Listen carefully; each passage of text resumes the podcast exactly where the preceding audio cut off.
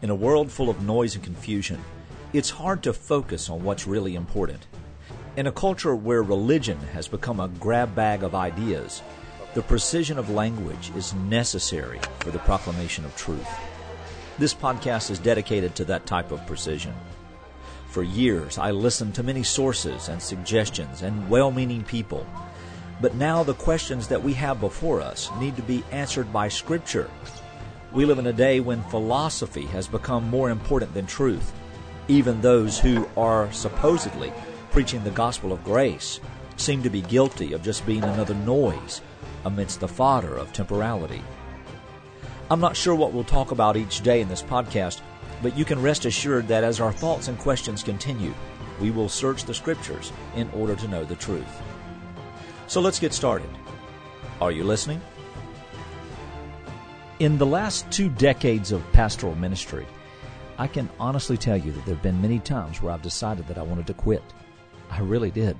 I wanted to just throw the towel in and say, let me go out and drive me a tractor or find me another job or do something because ministry at times can be very taxing. But that's true for any type of job or career or calling that you have. The main reason that it takes place is because, well, the good news is that we get to work with people, but the bad news is that we get to work with people. Ministry is about people. It's not about programs, places, popularity contests, or any types of P starting words, whatever alliteration you'd want to use. Ministry is about serving people. And for the pastor, it is about shepherding people, sometimes who do not want to be shepherded. I mean, after all, who really does want to be driven to the place of seeing that they have a need that only God can fill, that only Christ can answer, that only the Word of God can sustain?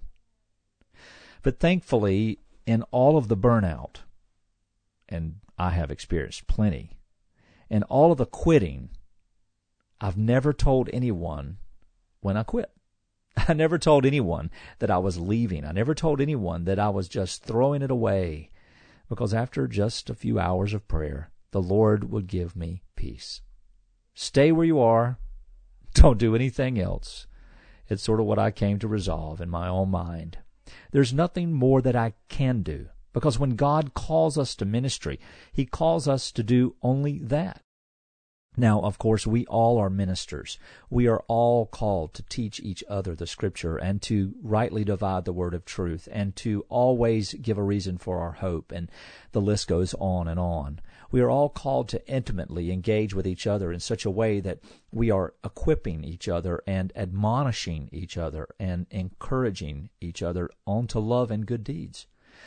But for the pastor, sometimes it can be a very lonely place. After all, don't forget that the pastor is human. Believe it or not, we are not some robotic spiritual superhero that God empowers to be able to take the knives of relational discord and the hatred that comes to the world and etc etc etc we too have feelings. But that's not what i'm here to talk about today. I'm not here to whine but i'm here to rejoice.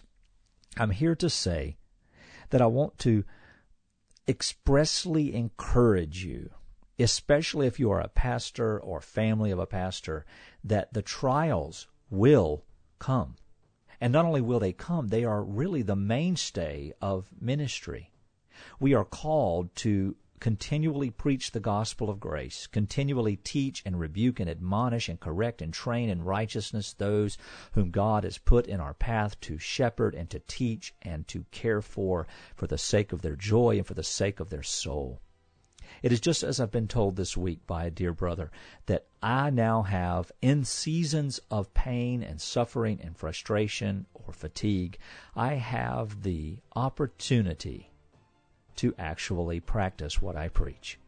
That is, I have to remember that the joy that I need and the fire in my bones that I so desperately look for does not come from the circumstances of my life and ministry, it doesn't even come from my children or my beloved wife, but rather it comes straight from the Holy Spirit. God, who is Spirit, who speaks to us through His Word, and from His Word I am encouraged. In closing, I want you to realize that the remedy of spiritual fatigue is truly the Scriptures.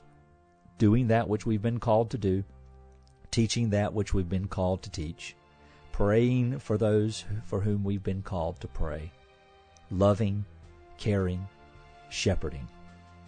Paul says to the church of Corinth, 1 Corinthians chapter 15, he says in verse 58, Therefore, my beloved brothers, be steadfast, be immovable, always abounding in the work of the Lord, knowing that in the Lord your labor is not in vain.